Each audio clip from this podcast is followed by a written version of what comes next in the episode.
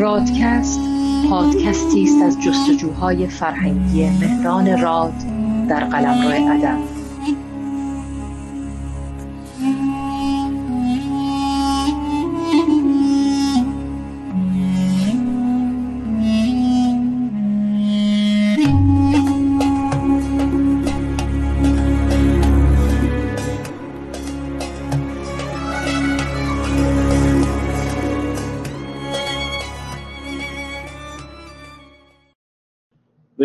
وقتی که می‌خوایم مصنبی رو شروع بکنیم این گفتگوها در نمی‌گیره. وقتی می‌خوایم شاهنامه رو شروع کنیم در نمی‌گیره.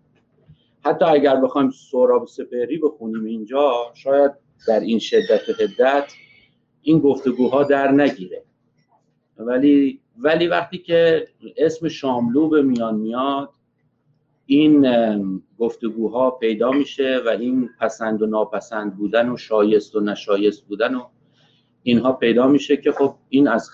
به یه مقداری برمیگرد به همین جاندار بودن و زنده بودن و حضور کماکان حضور محتوای فکری و هنری کار شاملو من حرفای زیادی دارم راجع به شاملو بزنم چیزایی هم اوردم با خودم که بخونم نمونه کار خوبش و درخشانش رو منتها این این شعر رو انتخاب کردم اجازه بدن از همین انتخابم حرف بزنم و بعد با همین شعر شروع بکنم و بعد در حین خوندن این شعر اون وقت از شاملو بیشتر گفتگو می‌کنم و خارج میشم از شعر و از کتاب های دیگرش و مطالب دیگرش می‌کنم. شما هم لطفا من رو قطع کنید و اعتراض کنین به حرفام و حرفام رو نقد کنین و مطالبتون رو لطفا بگید.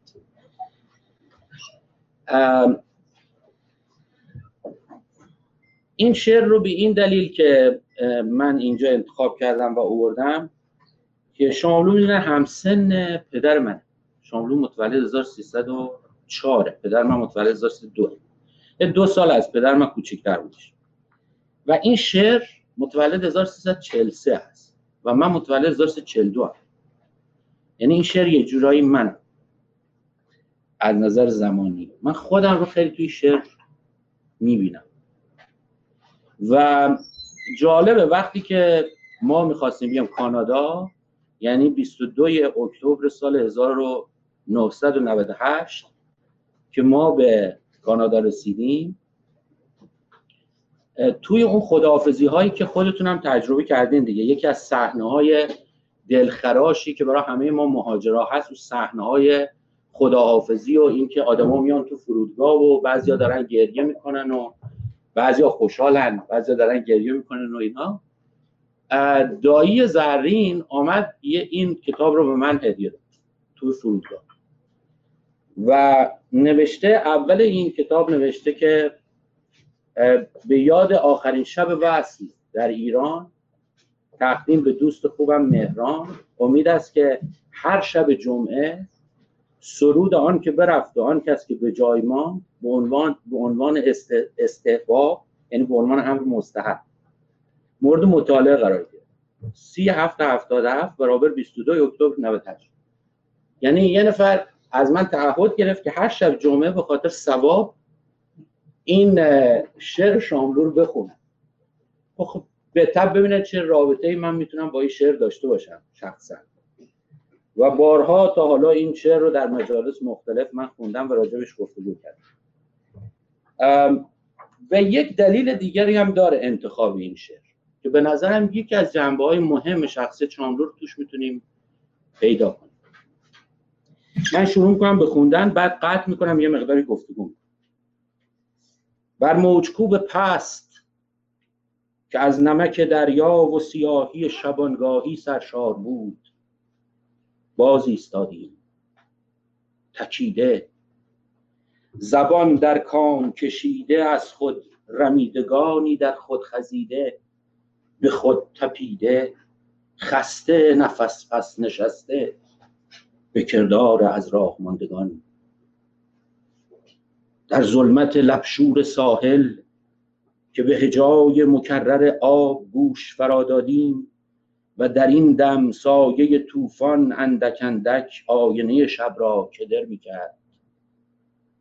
در ظلمت لبشور ساحل لبشور یعنی کم نمک. در برعکس برعکس اسمشه. در ظلمت لبشور ساحل به هجای مکرر موج گوش فرادادیم و در این دم سایه طوفان اندک اندک آینه شب را کدر می‌کرد. در آوار مغرورانی شب آوازی برآمد که نه از مرغ بود و نه از دریا و در این هنگام زورقی شگفتانگیز با کناره بی ثبات مهالود پهلو گرفت. که خود از بستر و تابوت آمیزه ای بهمنگیز بود. خب ببینن یک یک صحنه ای رو داره توصیف می‌کنه از رسیدن دو تا آدم به یک ساحلی که دارن احتمالا قدم می‌زنن روی شنها و یک قایقی داره از تو آب میاد. و راوی نمی‌دونه که این تابوتیه که روی دست ها داره میاد یا قایقی هست که داره روی آب میاد. خب از قرار معلوم شاملوست و پدرش و اون قایق هم در واقع اسرائیله و داره میاد که پدر رو با خودش ببره. صحنه مرگ پدر رو داره توصیف می‌کنه که تقریبا دو سال فکر می‌کنم قبل از این سالهایی که ما داریم شعر می‌خونیم پدر مرده. فکر می‌کنم مثلا سال 1341 اینها حدودا باید قاطع 1341 مرده باشه. و این لحظه است که در واقع حالا تابوت رو می‌خوان ببرن از خونه بیرون. یا لحظه است که به هر حال پدر داره خانواده دارن با پدر یا پسر داره با پدر خداحافظی می‌کنه. خب ببینن میگه در آوار مغرورانه شب آوازی برآمد که نه از مرغ بود و نه از دریا و در این هنگام زورقی شگفتانگیز با کناره بی ثبات مهالود پهلو گرفت. پهلو گرفتن با یعنی پهلو گرفتن به. یعنی پارک کردن یه جایی وایس دادن با کناره مهالود پهلو گرفت که خود از بستر و تابوت آمیزه ای وهمانگیز بود. همه حاکمیت بود و فرمان بود که گفتی پروای بیتابی سیما باسای موج و خیزابش نیست. عجیب بود. و من می‌دیدم نمیترسه. از خیزاب نمیترسه. چه تا کشتی عجیبی بود که از امواج نمی حراسید. نزورقی بر گستره دریا که پنداشتی کوهیست استوار به پهنه دشتی. و در دل شب قیرین چندان به سراحت آشکار بود که پنداشتی که فرمان ظلمت را پنداشتی در مقام او اعتبار نیست. و چالاک به گونه میخزید که تابوتی است پنداشتیش بر هزاران دست. اینجا گره شعر باز میشه.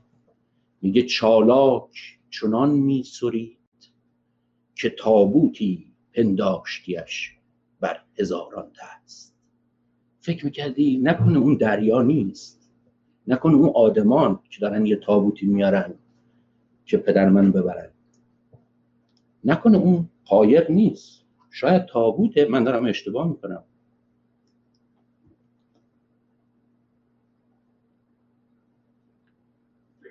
پس پدرم زورقبان را آواز داد و او را در صدا نه امیدی بود و نه پرسشی. پنداشتی که فریادش نه خطابی که پاسخی است. دیدن بعضی موقع ما انگار داریم می‌پرسیم ولی فی الواقع داریم فرمان میدیم. مثلا به بچه‌مون میگیم که کسی درس نخونه قبول میشه ظاهرا داریم پرسش می‌کنیم. اتفاقا اگر بچه‌مون جوابمون بده ناراحت میشه بگه که مثلا نه بابا کسی درس بخونه قبول نمیشه. میگه زهر مار.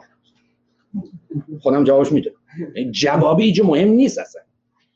اینجا ما می‌پرسیم ولی فلواقع داریم فرمان یعنی داریم میگیم که درس بخون. و حالا موضع پدر در اینجا وارونه است. یعنی ظاهرا داره فرمان میده.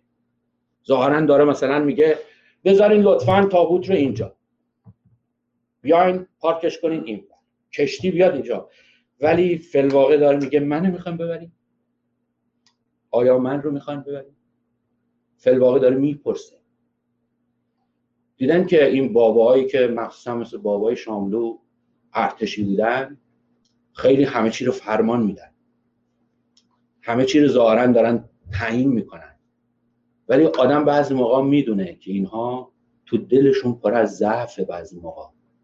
و دارن می‌پرسن که نکنه مثلا من زیادی هم نکنه من نباد اینجا باشم نکنه نباد روی صندلی بشینم نباد باید برم نکنه باید برم اون اتاق بشینم. ولی ظاهرا دارن از موضع عادت فرماندهیشون از موضع عادت پدر سالاری دارن تو موضع فرمانن دقت فرمان میگه پس پدرم زورقبان را آواز داد. و او را در صدا نه امیدی بود و نه پرسشی. پنداشتی که فریادش نه خطاب که پرسشی است. فریادش خطاب نبود. نمی‌گفت مثلا سلام نمی‌گفت بیا نمی‌گفت برو. داشت یه سوالی میگه چه سوالی انسان از اسرائیل می‌کنه؟ سوال ما از اسرائیل چیه؟ میگیم راستی اومدی دنبال ما؟ الان نوبت منه. اون جوکری یادتون بیاد که اسرائیل میره توی یه بیمارستان دنبال یه یه پیرمردی تو بیمارستان خبر میدم میگن اسرائیل اومده تو بیمارستان. پیرمرد خیلی میترسه. از این اتاق به اون اتاق فرار می‌کرده بعد میره میره تو زایشگاه میره تو اتاق نوزادان میخوابه تو تخت یه نوزادی خالی بوده. یه بسونه که می‌ذاره تو دهنش که اسرائیل گول بخوره. اسرائیل میاد بالا سرش می‌بینه something wrong بهش نمی‌خوره مثلا. بسونه بهش میگه که چیکار داری می‌کنی؟ میگه که دارم ممه می‌خورم. میگه زود ممه تو بخور می‌خوام بریم ددن پرسش از اسرائیل چیه؟ این خطاب این پرسشی که اینجا واقعا وجود داره چیه؟ قشنگ معلومه که این پرسش چی می‌تونه نوشته پس پدرم دورخان رو آواز داد و او را در صدا نه امیدی بود و نه پرسشی پنداشتی که فریادش نه خطابی که پاسخ است خب. مال منم پاسخه. من خوندم پرسشه که پاسخی است آره. خب. ببخشید من بد کنم. و میگه و پاسخ زورقبان را شنیدم. بر زمینه امواج هم همیگر که سریح و برنده به فرمانی میمانست. در مقابل آقای چیز آره اون زورقبان اون اسرائیل داشت فرمان می‌داد. اون اون دیگه قاطع بود. اون دیگه متوهم نبود. آنگاه پاروی بلند را که به داسی ماننده تر بود بر کف زورق نهاد.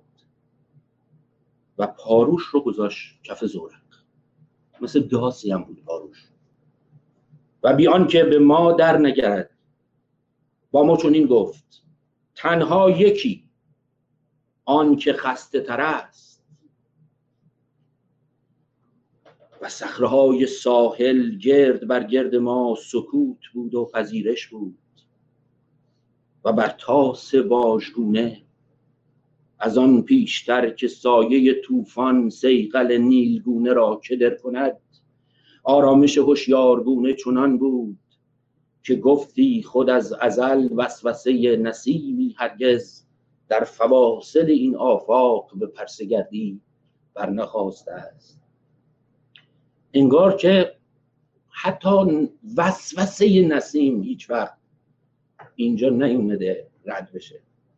آرامش قبل از طوفان شنیدن که قبل از اینکه طوفان بخواد این پرده نیلی رو کدر کنه قبل از اینکه طوفان بخواد بیاد و همه چی رو به هم بریزه و ما بیام نگاه کنیم ببینیم که مه ها تو آسمان اومدن نمی‌دونم ابرها جابجا شدن پرندگان نمی‌دونم گرد و غبار احیانا هر چی که ممکنه این طوفان ایجاد به فضای مات و غیر قابل رویت و غیر شفاف بکنه. میگه قبل از این فضا میگه آرامش هوشیارگونه چنان بود که گفتی از ازل وسوسه نسیم هرگز در فواصل این آفاق به پرسگردی و نخواست است. حتی وسوسه نسیم خود نسیم که هیچی. و شما دیدن که واقعا همین اتفاق میفته یک سکوتی بر همه جا حکم فرما میشه. و ما ترس در دلمون میفته که این سکوت یعنی چی؟ این خیلی جنبه سینمایی داره. شما دیدن تو سینما این حالت هست. تو سینما وقتی که می‌خوان یه واقعی هولناک رو نشون بدن یک سکوت یهو بر پرده حاکم میشه و بعد یواش یواش شروع می‌کنه یه چیزای لرزیدن و یک یک دفعه یک صدای بزرگ یه حیولا ظاهر میشه. و این اینجا اینجوری تصویر می‌کنه. که وسوسه نسیمی هرگز در فواصل این آفاق به پرسگردی و نخواسته است. پس پدرم به جانب زورقبان فریاد کرد. اینک دو تنیم ما. اون پاسخ که در گفتار پدر بود و خطاب نبود و گفت پاسخ بود اینجا خودش آشکار می‌کنه. میگه اینک دو تنیم ما. هر دو سخت کوفته. چرا که سراسر این ناهمواره را به پای در نوشته ایم؟ خود در شبی این گونه بیگانه با سهر که در این ساحل پرت همه چیزی به آفتاب بلند اسیان کرده است باری و از پایان این سفر ما را هم از نخست. خبر بود و این با خبری را معنا پذیرفتن است.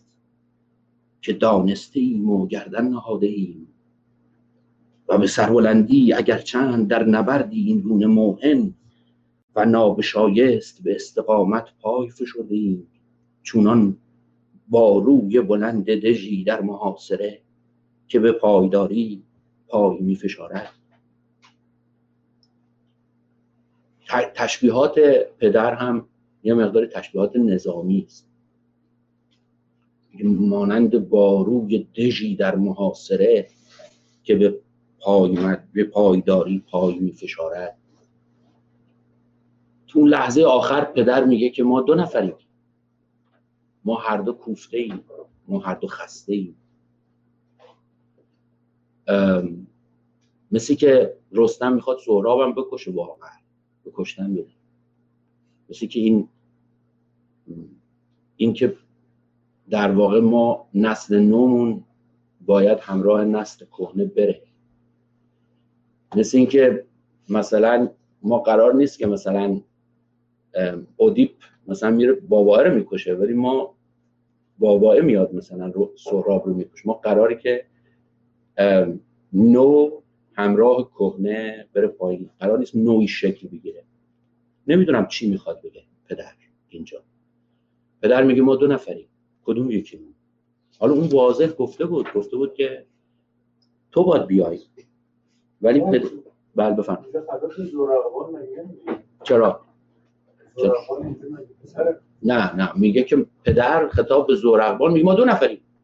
من و پسرم. آره داره یه جور شاید نمی‌خواد ببینید مقاومت می‌کنه. داره جا خالی میده. میگه خب بله بله بله. با همین همین همین پس فضا یه فضای مثلا غریبیه. یه مقداری. خب چرا که داستان اون میمونی که توی چیز میره توی می‌ذاره زیر پاش. خب چه داستان غریبیه که شاعر به تصویرش می‌کشه و ما همه می‌خونیم و متاثر میشیم. یک چیز عادی نیست یه امر عادی نیست. ممکنه که دو نفر دو نفر متفاوت بودن اونقدر عجیب نبود. ولی این که پدر میگه من پسرم هست عجیبیش اینجاست. اینکه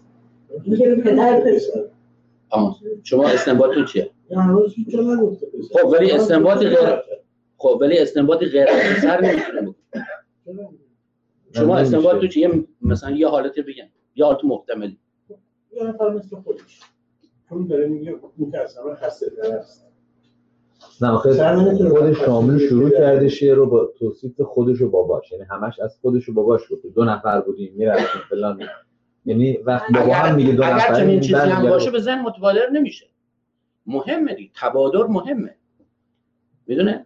این که ما نمی‌تونیم بله هر چیزی پاسیبله ولی چی به ذهن متبادر میشه؟ قشنگیش به این بود که همجوری بگه اگه می‌گفت پسرم را بیاورید من فلان بکنید دیگه اصلا شعر از مزه میافتاد. از اول هم همین دو نفر بودن. هیچ وقت هم نفر سومی نبوده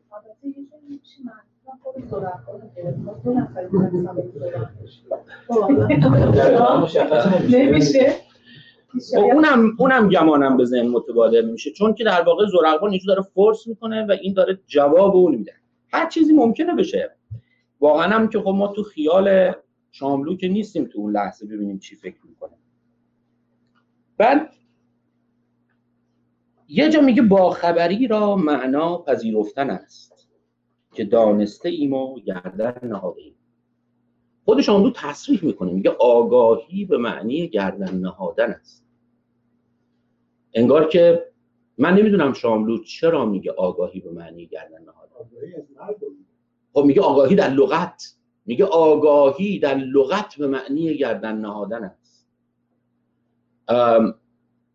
چرا در لغت؟ چون می‌دونن آش رو اگر پیشوندی فرض بکنیم بله اون معنی رو می‌فهمم. معنی که منظور نظر شما هست می‌فهمم. یعنی اینکه وقتی ما به یه چیزی آگاهیم تسلیمش میشیم. وقتی می‌دونیم که مثلا چه می‌دونم این دکتر به ما در مورد مرگ بله دکتر به ما گفته سرطان داری. که مرگ وجود داره که آره. بله باید قبولش کنیم گردن می‌ذاریم. وقتی که رفتیم دکتر دکتر گفت سرطان داری مثلا تا 6 ماه دیگه میمیری بهتر بری کارات راستیس کنی. خب میپذیریمش دیگه دیگه چاره ای نیست دیگه. حالا زنده موندیم چه فول مراد. ولی میریم گردن مینهیم. من اینو می‌فهمم. ولی شاملو میگه آگاهی در لغت به معنی گردن نهادن است. و به نظرش میسته که گاه به معنی چون آیی که بر گاه وارد شده باید قاعدتا آی تاکید باشه. اگر. معلوم که نیست. حالا اگر بخوام فکر کنیم مثل لاله و آلاله. یه جوری باید این آ از این جنس باشه. و گاه به معنی شاه باشه مثلا. یا به معنی گاس باشه. یعنی به معنی سرود. و آ باید معکد بکنه این گاه رو. اگر قاعدتا بخوام یه جوری زبان شناختی بهش نگاه بکنیم ولی شاملو اصلا معتقده که در لغت آگاهی عین گردن نهادنه. معتقده که با خبری جانم نه تو همیشه. می‌رسیم. می‌رسیم بهش می‌رسیم بهش. جلو جلو دارم میگم به دلیلی که اینجا این رو ت... چیز می‌کنه. اینجا این رو اه، یه خورده معنی این رو معلوم کنه می‌رسیم بهش که میگه آگاهی در لغت به معنی گردن نهادن است.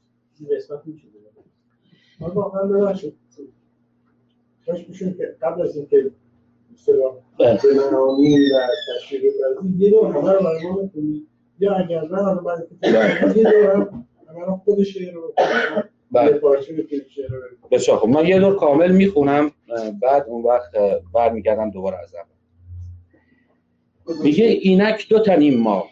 هر دو این دو تنیم ما. هر دو سخت کوفته چرا که سراسر این ناهمواره را به پای در نوشته ایم. خود در شبی این گونه بیگانه با سحر که در این ساحل پرت همه چیزی به آفتاب بلند اسیان کرده است. باری از پایان این سفر ما را هم از نخست خبر بود و این با خبری را معنا پذیرفتن است که دانسته ایم و گردن نهاده ایم و به سربلندی اگر چند در نبردی این گونه موهن و نابشایست به استقامت پای فشرده ایم. چونان با روی بلند دژی در محاصره که به پایداری پای می فشارد. دیگر اکنون ما را تا به تحمل خیشتن نیست. قلمرو سرفرازی ما هم در این ساحل ویران بود. دریغا که توان و زمان ما در جنگی چنین ذلت خیز به سر آمد. و, و کنون از آن که چون روسپیان وازده با تن خیش هم بستر شویم نفرت می‌کنیم و دل آزردگی می‌کشیم. در این ویرانه ظلمت دیگر تاب بازماندن ما نیست. زورقبان دیگر باره گفت تنها یکی آن که خسته تر است دستور چنین است. و پلاس ژنده ای را که بر شانه های استخوانیش افتاده بود بر سر کشید.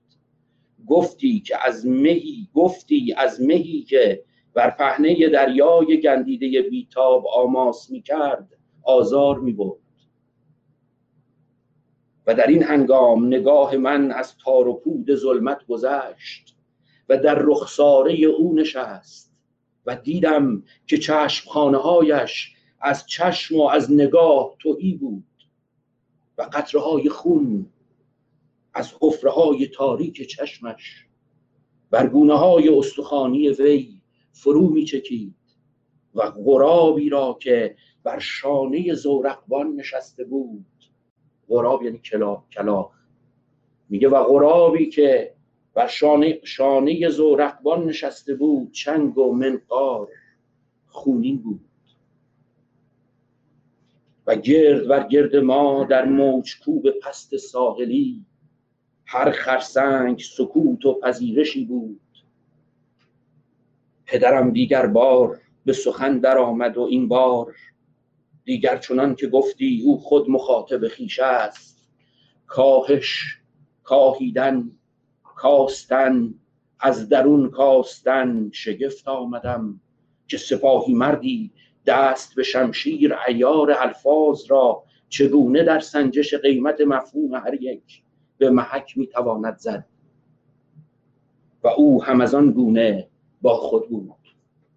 کاستن از درون کاستن کاسه کاسه ای در خود کردن چاهی در خود زدن چاه و به خیش اندر شدن به جستجوی خیش آری هم از اینجاست فاجعه کاغاز می شود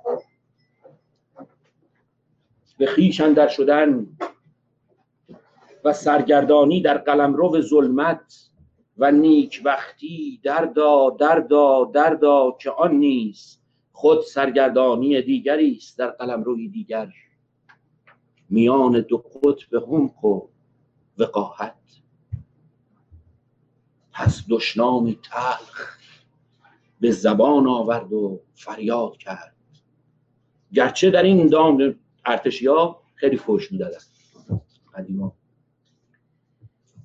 پس دشنامی تلخ به زبان آورد و فریاد کرد. گرچه در این دامچاله تقدیر امید سپید دمی نیست. از برای آن کس که فاتح جنگی ارزان و وهنامیز است سپید دمان خطری است بس این شناخته شدن و بر سر دست ها و زبان ها گشتن و غریب خلق که آنک فاتح آنک سردار فاتح که اگر شرمساریش از خلق نباشد باری با شرمساری از خود چه تواند کرد؟ لاجرم از آن پیشتر که شب به سپیدی گراید میباید تا از این لجه خوف و پریشانی بگذرم. آنگاه به زورق درآمد که آمیزه ای وهمانگیز از بستر و تابوت بود و پروای بیتابی سیما باسای موج و خیزابش نه پس پهنه پارو بر توهیگاه آب تکیه کرد و زورق چنان به چالاکی بر دریای تیره سرید و زورق به چالاکی بر دریای تیره سرید. چالاک و سبکخیز از آن گونه که تابوتی است پنداشتیش بر هزاران دست. من تنها و حیرت زده ماندم بر موج کوب پست که گرد بر گرد آن هر خرسنگ سکوتی بود و پذیرشی بود و در ظلمت دمافزون ساحل مهگیر که از هجاهای مکرر امواج انباشته بود. چشم بر زورق رعبانگیز دوختم که امیدی از دست جسته را میمانست و به استواری کوهی را ماننده بود بر پهنه دشتی. و پروای بیتابی سیما گونه موج و خیزاوش نبود. پدرم با من سخنی نگفت. حتی دستی به وداع بر نیاورد و حتی به وداع نگاهی به جانب من نکرد. کوهی بود گویی یا صخره پایاب بر ساحلی بلند. و از ما دو کس آن یک که بر آب بیتاب دریا میگذشت نه او. که من بودم. و در این هنگام زورقی لنگر گسیخته را میمانستم که بر سرگردانی جاودانه خیش آگاه است. نیز بدین حقیقت خوفانگیز که آگاهی در لغت به معنی گردن نهادن است و پذیرفتن. در آوار مغرورانی شب آوازی برآمد که نه از مرغ بود و نه از دریا و بار خستگی تبار خود را همه من بر شانهای فرو افتاده خیش احساس کردم. سال دیماه سال 43 ببخشید. فکر می‌کنم اونجایی که پدرش میگه ما روز دو نفریم خسته این راه طولانی اومدیم شاملو داره بس به حال خودش هم میگه. خب حتما پدرش مریض بوده اونم حالش بد بوده اونم خسته بوده. مثلا اولش اینجوری که اشاره کردن می‌بینید که دو نفر بودیم و بعد شهر میری کرده تا اون خسته بود. نه بله. یعنی اون هم می‌تونست خسته بودیم خسته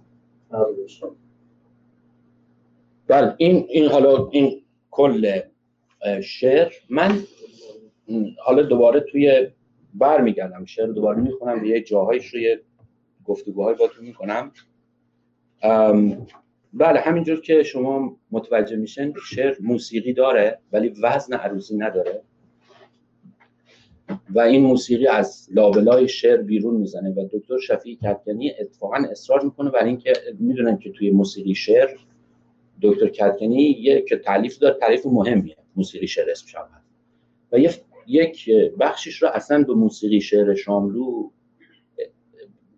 با نگاه چیز مثبتی نگاه کرده و ادعا می‌کنه که موسیقی داره شعر شاملو همه کسانی هم که شعر شاملو رو می‌خونن و صدای شاملو رو به ویژه گوش میدن به این موسیقی اذعان دارن که یک موسیقی در کلامش هست. ولی این موسیقی خیلی قابل کشف نیست یعنی خیلی خوب نمیشه تقلیدش کرد. اونجوری که اون کلمات رو میچینه این دارای موسیقی میشه. و وقتی که ما کلمات رو میچینیم دارای این موسیقی که در شعر شاملو هست نمیشه.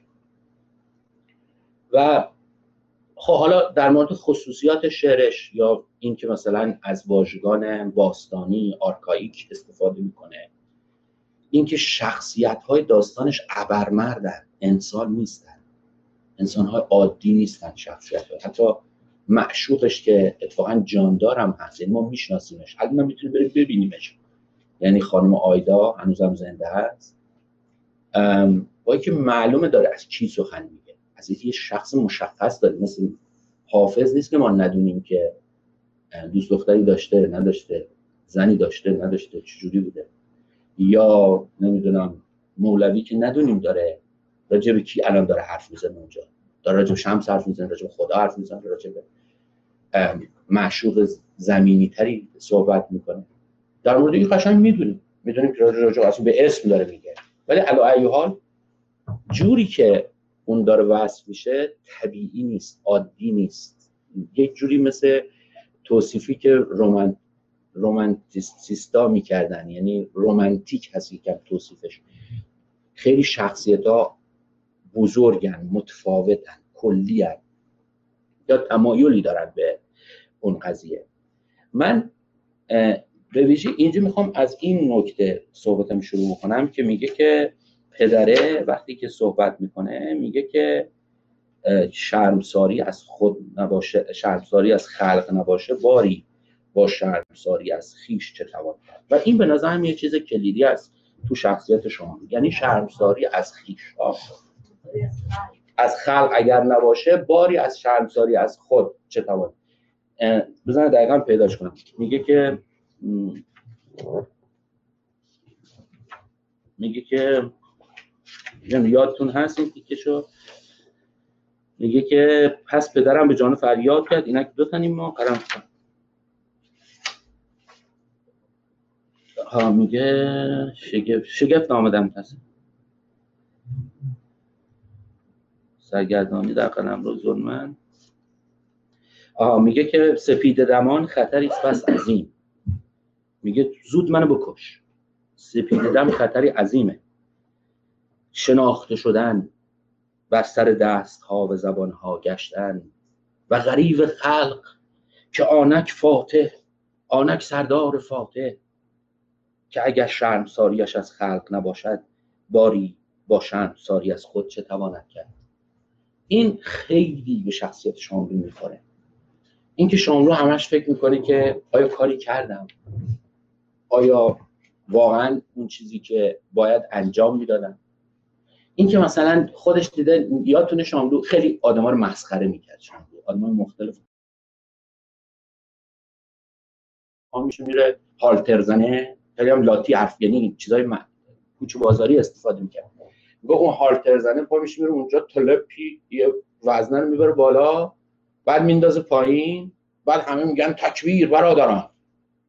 یعنی چه کردی؟ یه هالتری رو بر یعنی واقعا همینه. یعنی پیروزی ها چقدر ارزش داره؟ این پرسش که این پیروزی این سپید دم این موفقیت چه ارزشی داره؟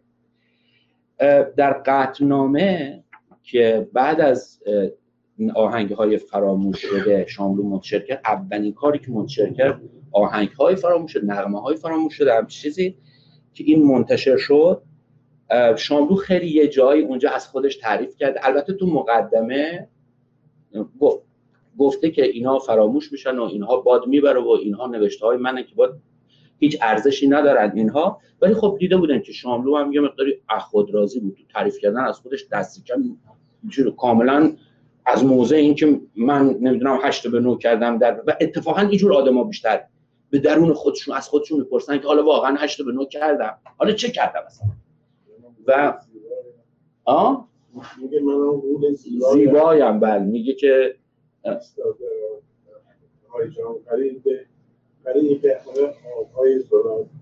بله. بله خیلی این کار. تصور می‌کنه. و این این پرسش براش وجود داره دائم که آیا من واقعا حالا اون غول زیبا هستم که دارم میگم؟ ببینن مثلا میگه که یه جا که اون وقتی که اون سرود آهنگ های فراموش شده رو منتشر می‌کنه بعدا قطنامه رو منتشر می‌کنه. تو قطنامه نها کنن یه جایی میگه که نه آبش دادم نه دعایی خواندم. خنجر به گلویش نهادم و در احتضاری طولانی او را کشتم. خودش میگه. به او گفتم به زبان دشمن سخن می‌گویی و او را کشتم. نام مرا داشت و هیچ کس همچنو به من نزدیک نبود و مرا بیگانه کرد با شما. با شما که حسرت نان پا میکوبد در هر رگ بیتابتان میگه اون, اون منو مغرور کرد. اون منو برد یه جایی که من دیگه به شما فکر نمی کردم ولی تصمیم گرفتم اونو بکشم. اون وجود خودخواهم رو بکشم. فکر می‌کنین موفق میشه؟ نمیشه. هرگز.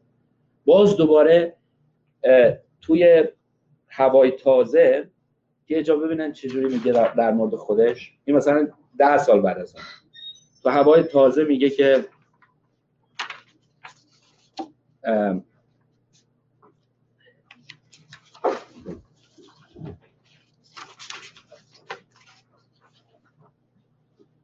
میگه که بعد پیش تخته چرب دکه گوشت فروشی کنار ساتور سرد فراموشی پشت بطری های خمار و خالی زیر لنگ کفش کهنه پرمیخ بی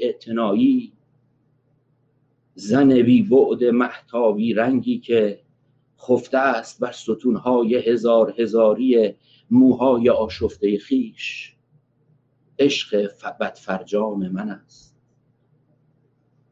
از حفره بیخون زیر پستانش من روزی غزلی مسموم به قلبش ریختم.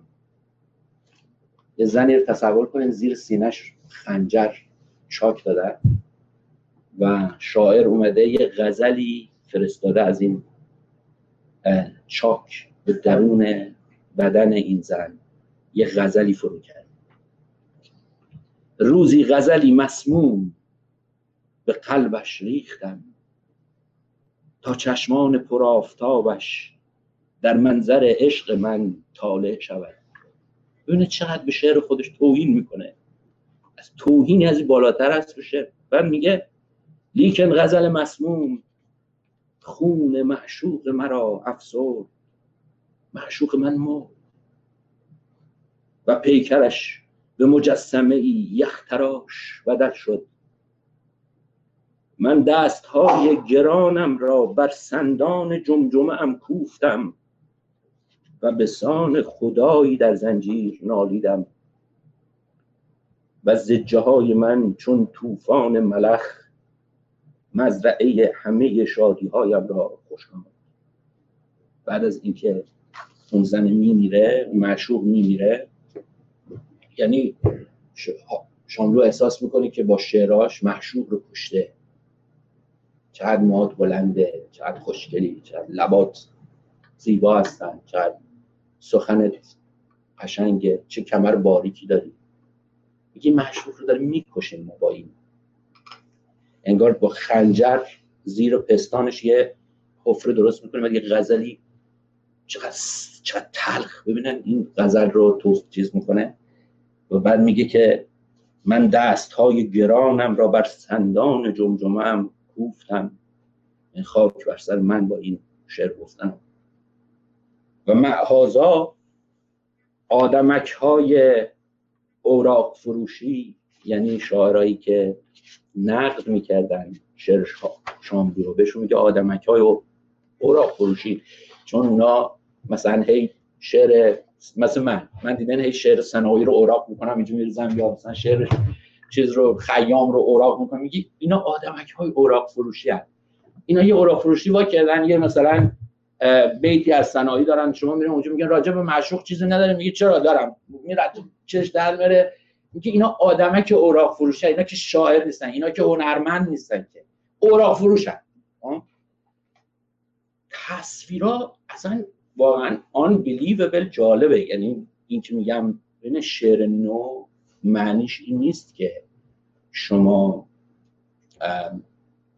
شکل رو عوض کنید فقط. باید حرف رو عوض کنید. حرف تغییر بکنید. موضع عوض بشه. یعنی احساس بشه که جامعه این احساس ممکنه احساس اشتباهی باشه ممکنه احساس غلطی باشه. ولی احساس کنه که جامعه حرفی دیگر می‌خواد یا مطلب دیگری می‌خواد یا عشقی دیگر رو می‌خواد یا وصفی دیگر رو می‌خواد. این احساس مهمه که در شاملو وجود داشت. میگه که ناکنه و معهازا آدمک های اوراق فروشی و معزالک ببخشن آدم های اوراق فروشی معزالک این معزالک هم روش تکیه می‌کنه چون اینا هی می‌گفتن اظهار فضل که می‌کردن می‌گفتن معزالک من میگه که من به دربان پرشپش بقعه امامزاده کلاسیسیزم گوسفند مسمتی نظر نکردم. میگه بعد از اینکه غزلم اینجوری شد و باعث شد که این معشوقه بمیره خب حقشی بود که برم یه گوسفند مسمتی نظر کنم و یه مسمتی بسرایم و امامزاده کلاسیسیزم رو مثلا یه رونقی بدم. ولی کارم نکردم. گور باباتون هستن همتون مرد شورتون ببرم با اون صنایتون و با اون نمی‌دونم حافظتون و با اون نمی‌دونم مولویتون و پنج هزار برام من ارزش نداره. یه گوسفند مسمتی هم نظر امامزاده کلاسیزمتون نمی‌کنه. مسمت یه نوع گوس- یعنی شعر رو در حد گوسفند آورده پایین؟ بله بله. مصمت که از نظر او از گوسفند هم پایینتر از نظر شاملو بله. مصمت یعنی اون خود لغت مصمت سمت یعنی به, به رشته کشیدن. خب مصمت یعنی به رشته کشیدن مرباری خب بعد ش- یه شیوه بوده ظاهرا مخ... مخترش هم جناب آقای منوچهری دامغانی. خیلی هم خوب مصمت های عالی میگه منوچهری. اون. خیزید و خزارید مثلا نمونه عالیشه مثلا میگه خیزید و مصمت اینجوری میگه. خیزید و خزارید که هنگام خزان است. باد خنک از جانب خارز وزان است. آن برگ رزان بین که بر آن شاخ رزان است. گویی به مثل پیرهن رنگ رزان است. دهقان به تعجب سر انگشت گزان است که در چمن و باغ نه گل ماند و نه گلنار. دونه یهو قافیه عوض میشه. بعد دوباره میگه تاووس بهاری را دنبال بکندند پرش ببریدند و به کنجی بفکندند. خسته به میان باغ به زاریش پسندند با او ننشینند و نگویند و نخندند وان پر نگارینش به دو بار باز نبندند تا آزرمه بگذرد و آید آزار دوباره قافیه ای که اونجا بود اینجا تکرار میشه و دوباره تو بند بعدی. تو بند بعدی میگه که آبی آبی یعنی به. آبی به مثل جوجکک از تخم برسته. میگه آبی مثل یه جوجه که تازه به مثل جوجه که از تخم در آبی به مثل جوجکک از تخم برسته مادرش بجسته سرش از تن بگسسته نیکو و به اندام جراحتش ببسته. وان پایک او راز بلندر به شکسته واویخته او را به دیگر پای نگونسار. دوباره اون قافیه تکرار. به این میگن مسمت. مسمت شعری است که الان این مسمت پنج پنج بیت نصفه پنج تا میگه بله؟ اغلب اینجوری خب، چهار بیت اگه اینقدر نظرش بده چرا به خودش زحمت داده حافظ شناسی رو بنویسه؟ نه حافظ شناسی نکرد. اون حافظ اون در مورد چیز شاملو در مورد دو تا از شاعرها خب عجیبم هست. در مورد دو تا از شاعرها احساس می‌کردی که اینا واقعا شاعر بود یکیشون حافظ هست یکیشون مولوی هست یکیشون خیام و ابو سعید ابوالخیر هست. اه، اینها اینها رو فکر می‌کرده جا فرش. اینها فکر می‌کردن فکر می‌کردن اینها واقعا شاعر و در پرداختن و در پردازش کار هنری نوگرا بودن همشون حرف تازه داشتن سخن از فضاسازی می‌کردن از تقلید زمانه رو نمی‌کردن. واقعا سخنانی داشتن که بدیع بوده و مال خودشون بوده و شعر بوده. ولی خب همون. همون حافظ شناسی هم همون مو- همون زمان خودش خیلی نقش شد. یعنی حتی مثلا ایرج پزشکزاد هم همون زمان تو مجله فردوسی باعث مستعار کلی به شام بله، بله، بله. حالا در- مورد حافظ شاملو بخوان یکم گفتگو می‌کنیم. چون که ببینن شاملو چند شخصیت داره؟ یه شخصیت شخصیت شعرشه شاعر به عنوان یه شاعر. یه شخصیت به عنوان منتقده. خب؟ یه شخصیتش به عنوان محقق کار کتاب کوچه. یه شخصیتش شخصیت مترجمه. ایشون مت- ترجمه کرده کارهایی که سر صدا کردن. شخصیت شاعر شاملو در یک ارتفاع زیادی نسبت به شخص بقیه شخصیت های شاملو ایستاده. یعنی شخصیت مترجم شاملو یا شخصیت منتقد شاملو در جای جایگاه شخصیت شاعر شاملو نیست. ببین شاملو خیلی باهوش بود و می‌دونست که چجوری می‌تونه مشهور بشه و می‌دونست که باید تو عرصه های مختلف یه کارایی بکنه پول پله که نداشت. می‌دونست که باید مثلا این دعوا رو با فلانی بکنه این باعث میشه که جنجال ایجاد بشه. و این جنجاله باعث شد اسمش بیفته سر زبونا می‌کرد این کارو خب؟ و می‌خواست این شعر من... شعرش مثلا مطرح بشه. هزار تا مثلا می‌دونه ببینن در پرویز ناتل خانداری هیچ کی دیگه در تردیدی نداره. در مورد دانشمند بودن یه آدم. تو زبان فرانسه شاملو رو میذاشت تو جیبش. نه تنها شاملو رو بلکه همه این فرانسه دونایی که تو ایران بودن رو خانداری میذاشت تو جیبش. خب؟ از نظر قدرت فرانسه دانی توی مثلا تحقیق علمی توی حافظ شناسی تو اینا اصلا بحثی نیست در مورد ناطق ولی عمدن شاملو حمله می‌کنه خانلری چون می‌دونه که اگه به ناطق خانلری حمله کنه اسمش میره تو جراید و خب می‌رفت. واقعا می‌رفت. و این یک یکی از چیزای شخصی اینا رو ما م- فکر نمی کنم موضوع بحث جلسمون باشه. چون اینا خودش یه بحثیه که حالا شاملو چه تکنیکایی داشت چه کار می‌کرد چقدر اینا خداگاه بود چقدر ناخداگاه بود از اون آنارشیست بودنش در میومد همشون قابل بحث و سواله. بحث من اینجا بیشتر فکر می‌کنم امشب معطوف به شعر شاملوست تا معطوف به بقیه خصایص شاملو شما پس مطلب درسته که شاعرها که واقعا شاعر بوده مثلا مشکلش بیشتر با اون نقادایی که منتقدایی که سر این قضیه گیر می‌دادن که مثلا اصلا چی هست مشکل داشت و اینجا تو شعرم مطرح می‌کنه یعنی اون اوراق فروش ها اون اصلیا رو کمتر مورد.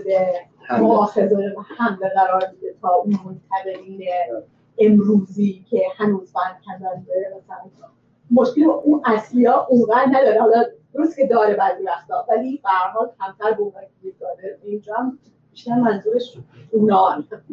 بله مقرب یک یه جا دیگه شما نها کنن شاملو در مورد این که من میگم که همیشه داره خودش رو محاکمه می‌کنه و هیچ وقت احساس نمی‌کنه که ببینه شاملو شعرش رو بر پاشنه احساس گناه میسراید.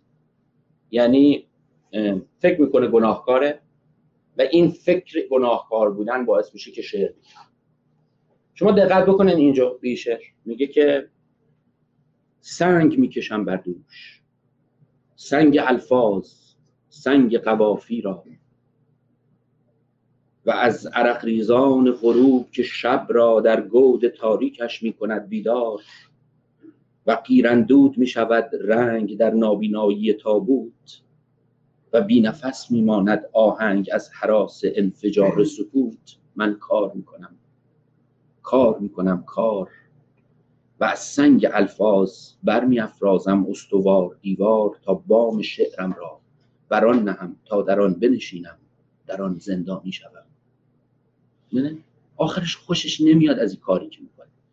یعنی فکر می‌کنه داره سنگ حمل می‌کنه و خودش رو در یک محدوده زندانی می‌کنه. من چون این احمقم شاید. که می‌داند؟ من چنینم احمقم شاید.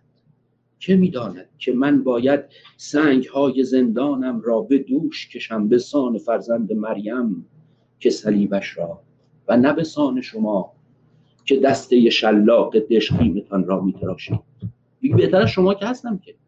شما شغلتون چیه؟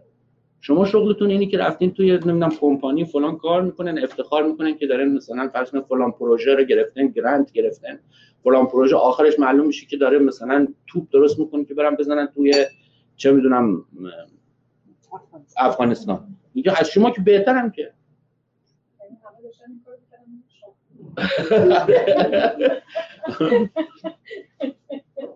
میگه که چه می‌دونم وقتی که داری دسته شلاق درست می‌کنی بعد به من میگی که تو بیکاری به من میگی تو دیوونه ای به من میگی تو احمقی. آره من احمق. خب؟ اینجوری میگه. بعد میگه که نه به سان شما که دسته شلاق دشقیمتان را میتراشید از استخوان برادرتان و رشته تازیانی جلادتان را میبافید از گیسوان خواهرتان. و نگین به دسته شلاق خودکامگان می نشانید از دن- دندانهای شکسته پدرتان. و من سنگ های گران قوافی را بر دوش می‌برم و در زندان شعر محبوس می‌کنم خود را به سان تصویری که در چارچوبش در زندان خوابش. باید مال سال مثلا 26 و اینا باشه الان نگاه جواب کسایی که گفتن شاعری کار زندگی نه این context شا- context اجتماعی شعر منم به نظرم میاد 29 من 29 اون زمانیه که درگیری در مورد شعر نو وجود داشت آها. این کتابه جوابی رو بله. خیلی جالبه در یک ملاقات کردیم که مثلا مراحل مختلف شعر شاملو رو بله. اون خیلی به نظر من اهمیت داره می‌دونید که بگیم شاملو و اصلا حتی اون که اون که اون که ماندان پلک اون که بله. قبلا خوندید اونم حتی اون مثلا نمونه های متعالی یا نمونه های خیلی خوبی از شعر شاملو نمی‌دونم. چون ما یه دوره است که حتی از اونها می‌گذاریم بله. شاملو از یک جایی که بادها عطر عبیرآمیز را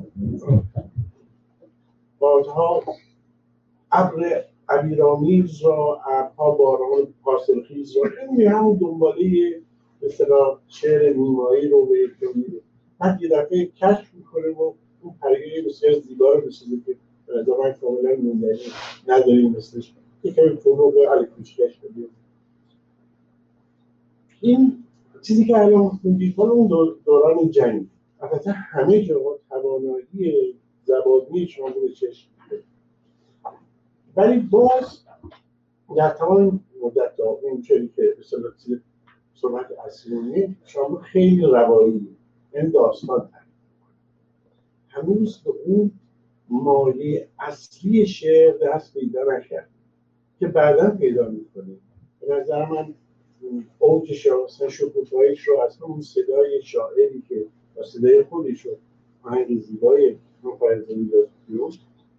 شگفتن همه در لرزش دست و دلم از آن بود که عشق پناهی گرده پروازی نه. آخرک های مرهمی بر شده زخمی. و نه سوز شده بر سرمایه در دیگه اینجا روایت نیست. یه صاف میره که اصل مطلب. و واقعا مطالبی میگه که برای همه می‌تونه یه جوری تکون دهنده باشه. ضمن اینکه زیبایی کلامش هم داره ولی دیگه دنبال این کلام سازی هم نیست. مگر وقتی که از خودش میاد وقتی که روی موی ما می نشیند و در آستان دریا بزن خیلی راحت خیلی وقت حرف می‌زنه ولی واقعا محتوای شعری بسیار بالایی داره. ایماژ های شعری. خب بله من ام، ام، بنام واقعا امشب این نیست که یعنی نه توانش الان به لحاظ زمانی وقت داریم که فراز و فرود شعر شاملو رو و دوره اوج کارش رو و این مجموعه های مثل مثلا ابراهیم در آتش یا مثلا شکفت شکفتن در مه یا یا چیز رو کاشفان فروتن آیدا در آینه اینها رو بخوایم چیز بکنیم. خب واقعا وقتش نمیشه. ما انتخاب این شعر یکیش به خاطر به هر حال دغدغه‌های شخصی خودم بود که اول اعتراف کردم و یکیش هم اتفاقا برای اینکه در اون جایی ایستاده که معرفی بخش کلامی و اون به قول شما خوب گفتن کلام سازی و دغدغه های کلامی و دغدغه این که حالا ما از اون اوراق فروش ها جدا بشیم پس اون یه مرحله است مرحله است توی هم زندگی شاملو و هم شعر نو. ولی حالا من قبل از اینکه ادامه بدم اجازه بدن آیه صدقی هم رو خواستم بگن که ما بله. من خواستم صحبت کنم که این شعر تفکر ایشون کجا آغاز کرد؟ نحوه سرایش شعرش از کجا کجا؟ این رو اگر که فرصتی شد. بله بله.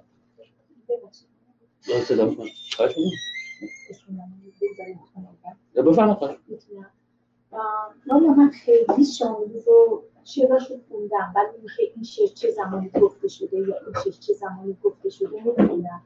اما چیزی که به دستم رسید این شعر رو خوندیم داره راجع به یعنی برداشت من داره به اینطور نگاه نمی کنم که چه زمانی برای چی گفته. راجع به یک جامعه ضد بشری حالا نمی‌دونم می‌تونم اسم ببرم مثلا حد کلاس رو نمی‌دونم ببخشید. نه شما هرچی بخواید می‌تونید مثلا. در یک جامعه سرمایه داری کارگر یا هر نیرویی که کار می‌کنه بر ضد خودش کار می‌کنه. ممکنه یکی نمی‌دونم قابلامه می‌سازه یکی قصر می‌سازه. همه اینها کاری که می‌کنن در ضد منافع خودشونه. حتی یعنی مجبورن کار کنن و در حال برای چرخ گذران زندگی انجام میشه ولی همه چی بر ضد خودشه. حتی موقعی که خودش داره سنگ رو می‌کشه یه کاری داره می‌کنه بر ضد خودش که داره زندان میشه. من این برداشت رو کردم. ولی اینکه خب ایده شاملو اینجوری بود. واقعا شاملو چیز مارکسیستی داشت بکراند مارکسیستی داشت خودش زندان رفت. بود زندانش به خاطر ایده های کمونیستی نبود. یکی از پشیمانی هاش هم اتفاقا همون زندان یک سالشه که توی به خاطر طرفداری آلمانی ها رفته بود و خیلی از این مسئله همیشه شرمسار بود. ولی به هر حال ایده های مارکسیستی داشت ایده های کمونیستی داشت. این که کاملا به نظرم حرفی است که قولی است که جملگی برانند. خودش هم این رو گفته و میگه و پیگردایی هم که در موردش بود به خاطر این بود.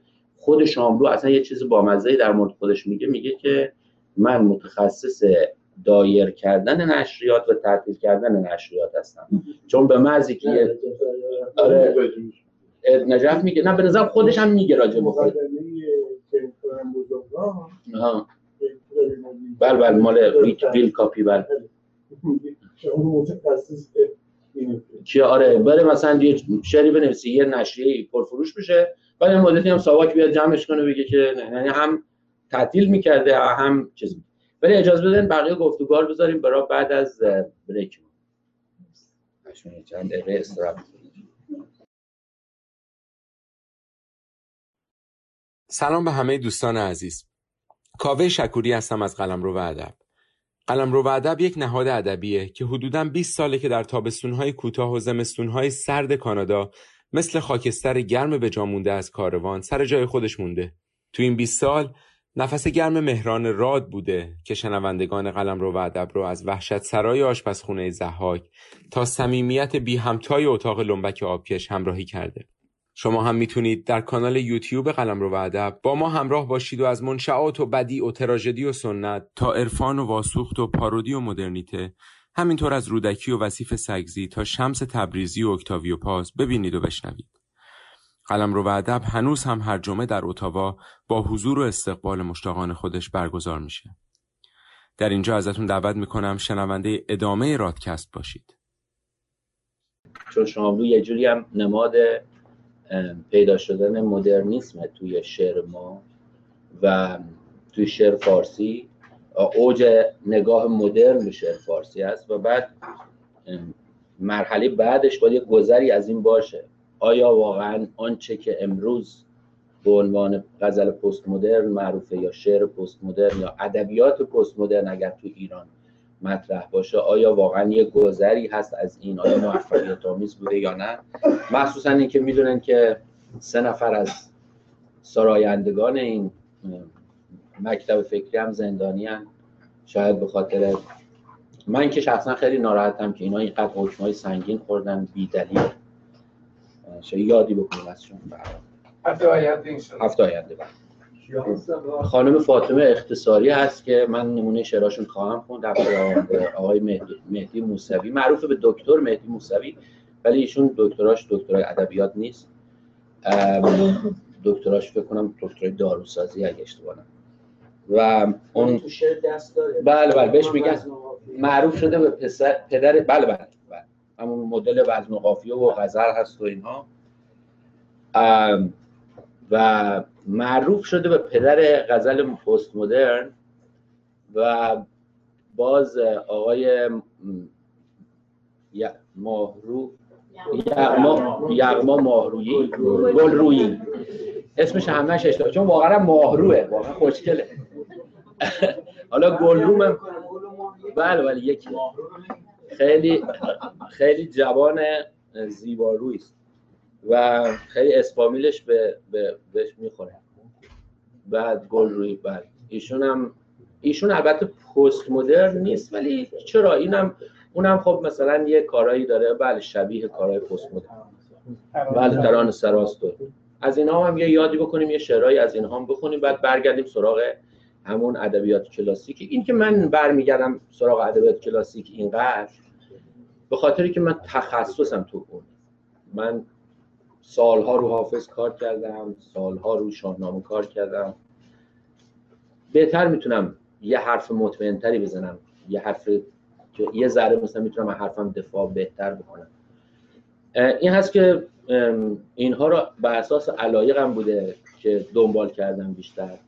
شعر شاملو رو به خاطری که وقتی نوجوان بودم خب شما دوستان می‌دونن منم گرایشات چپ داشتم و اینها ما چپیام هم عاشق شاملو بود فکر می‌کردیم شاملو دیگه قله است.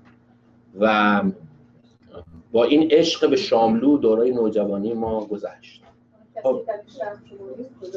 آره. آره همه اغلب اغلب آره یه همچی احساسی نسبت به شاملو توی جوانایی که تو نسل ما جوون بودن به شاملو داشتن. و یک نسلی حتما باید طرفدار چپ میشه کمونیست میشه تا می‌تونست روشنفکر بشه بله. بله بله اینجوری بود. ولی خب حالا یه خورده داستان ها عوض شده. پارادایم شیفت اتفاق افتاده. این پارادایم شیفت توی یا به قول چی تو فارسی میگن؟ که گفتمان. تغییر گفتمان اتفاق افتاده. و این تغییر گفتمان تو ادبیات هم تاثیر گذاشته. و خب حالا بحثاش هفته آینده می‌کنیم. در م... این که من می‌خوام برگردم به این شعر و اون رو با جزئیات بیشتری دوباره بخونم لازمه که یه مطلبی رو اول بگم. ببینن شاعر مهمه که داره با کی سخن میگه.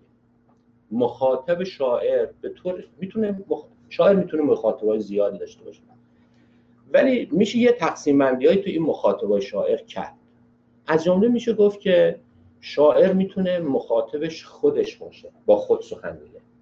و می‌تونه مخاطبش مردم باشن یه کسی بیرون از خودش باشن شما مثلا نگاه کنید فردوسی فردوسی رو نمیشه یک کاسه کرد. به خاطر فردوسی کار بزرگ کرده و این کار بزرگ رو نمیشه یک کاسه کرد و گفت همش یه جوره. ولی عموما فردوسی مخاطبش مردم مخاطبش خودش نیست. یعنی فرض فردوسی بر این هست که می‌خواد بگه که شما تاریخ دارید. شما گذشته دارید. شما فریدونی در کارنامه دارید. شما سیاوشی در کارنامه. ای کسانی که عجم هستید. من زنده می کنم گنگی شما رو. من گنگی شما رو به گویایی تبدیل می کنم شما زبان دارید. شما تکلم دارید. شما گذشته دارید. به, به نظر می‌رسی که داره یه پروژه این رو دنبال می‌کنه که به دیگران یک چیزی رو بگه یا هشدار بده. در مقابل شما نکنه خیام خیام با آدم ها حرف نمی‌زنه. خیام داره با خودش حرف. یه پرسشی داره. یه پرسشی داره که من کیم؟ از کجا اومدم؟ کجا میرم؟ او دنیا چجوری میشه؟ این قصه چیه؟ درسته که خیام کار کم داره. یعنی حجم کار خیام فوق العاده کمه. ولی اون همون حجم کم به دلیل اینکه مشهورش کرده به دلیل اینکه اون اه، هی ما خوندیم و خوندیم و خوندیم تبدیلش کرده به یه شاعر مهمی. این مخاطب خیام مخاطب عمومی نیست. حالا شما شما بیان نگاه کنید مثلا سعدی. سعدی ادبیات تعلیمی تولید می‌کنه. کسی که ادبیات تعلیمی تولید می‌کنه که با خودش حرف نمی‌زنه که. کسی که هی نمیاد بگه که نشسته اینجا بگه که جناب سعدی شما باید معدب باشید جناب سعدی شما باید ادبیات تعلیم داره تعلیم به غیره. یعنی این فرض می‌کنه یه عده نیاز دارن. حالا اهم از پادشاه تا توده های مردم نیاز دارن به اینکه تعلیمی بهشون داده بشه. مولوی رو شما نگاه کنه. مولوی توی مصنوی ادبیات با مخاطب بزرگ داره تولید می‌کنه. یعنی به نظرش می‌رسه با آدم ها باید بگه که به دنبال پیر بگردید به دنبال مراد بگردید. به دنبال کسی بگردید که شما رو به یه حقیقتی وصل کنه. ولی توی غزلیات شمس نگاه کنید به نظر می‌رسه مخاطب مولوی خودشه. کسی نمی‌خواد چیزی بگه. میگه من عاشقم من دارم میمیرم من دارم شادم. من رنجی نمی‌برم از اینکه دورم چی میگذره به خاطری که درونم یه گلستانیه. این گلستانی که در درون من هست مهمه. این گلستان رو من می‌خوام. این گل... نمیگه من شما باید در درونتون گلستان باشید. میگه من در درونم گلستان. دائم داره این فریاد رو می‌کنه از یعنی این خیلی مهمه. تعیین کننده هست که داره با کی سخن میگه. من به نظرم از این منظر اگر ما نگاه بکنیم شاملو و حافظ شبیه همن یعنی در مورد شاملو و حافظ ما نمی‌تونیم این رو قشنگ روشن کنیم. ما نمی‌تونیم بفهمیم که حافظ الان داره به ما میگه با ما حرف می‌زنه تعلیمی داره به ما میده فلسفه ای رو داره به ما القا می‌کنه اندیشه ای رو داره به ما القا می‌کنه. مثلا مثلا چه اندیشه ممکنه حافظ به ما القا کنه؟ مثلا ممکن داره داره زیرکانه امکان داره اینجوری داره فکر می‌کنه که به ما بگه که شما گناهکار نیستین خیلی توی دنیا. ها گناه سرنوشت ازلیتونه. از روز ازل شما با گناه اومدین توی دنیا. درسته که میگه پدرم. ولی ما هممون پدر مشترک داریم نه؟ میگه پدرم روزه رزوان به دو گندم بفروخت. ناخلف باشم اگر من به جوگی نفر. ولی همه ما می‌فهمیم که حافظ داره به ما میگه که بابا نگاه کن یکم به عقب. میگه آدم پدرش تو نیست. میگیم چرا؟ میگه میگه پیغمبر نبوده. میگه چرا؟ میگه خب گناه کرد.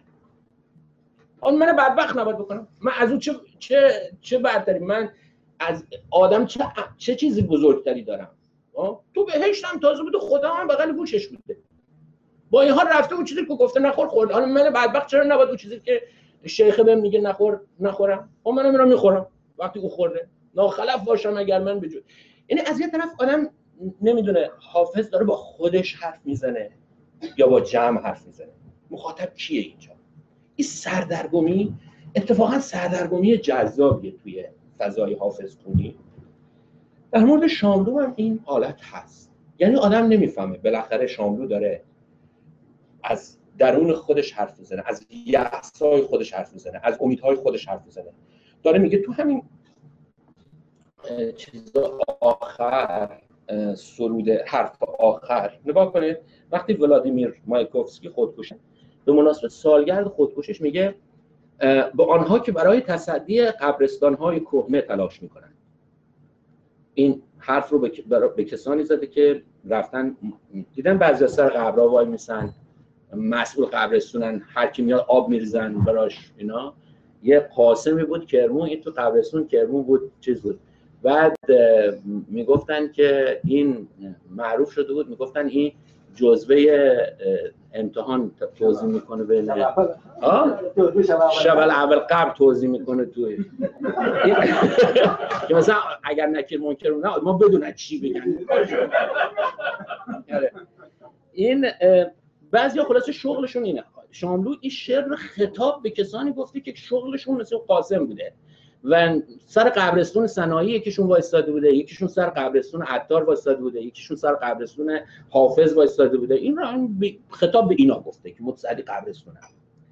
میگه که نه فریدونم من نه ولادیمیر که گلوله ای نهاد نقطوار با ظاهرا با اسلحه خودکشی کرده.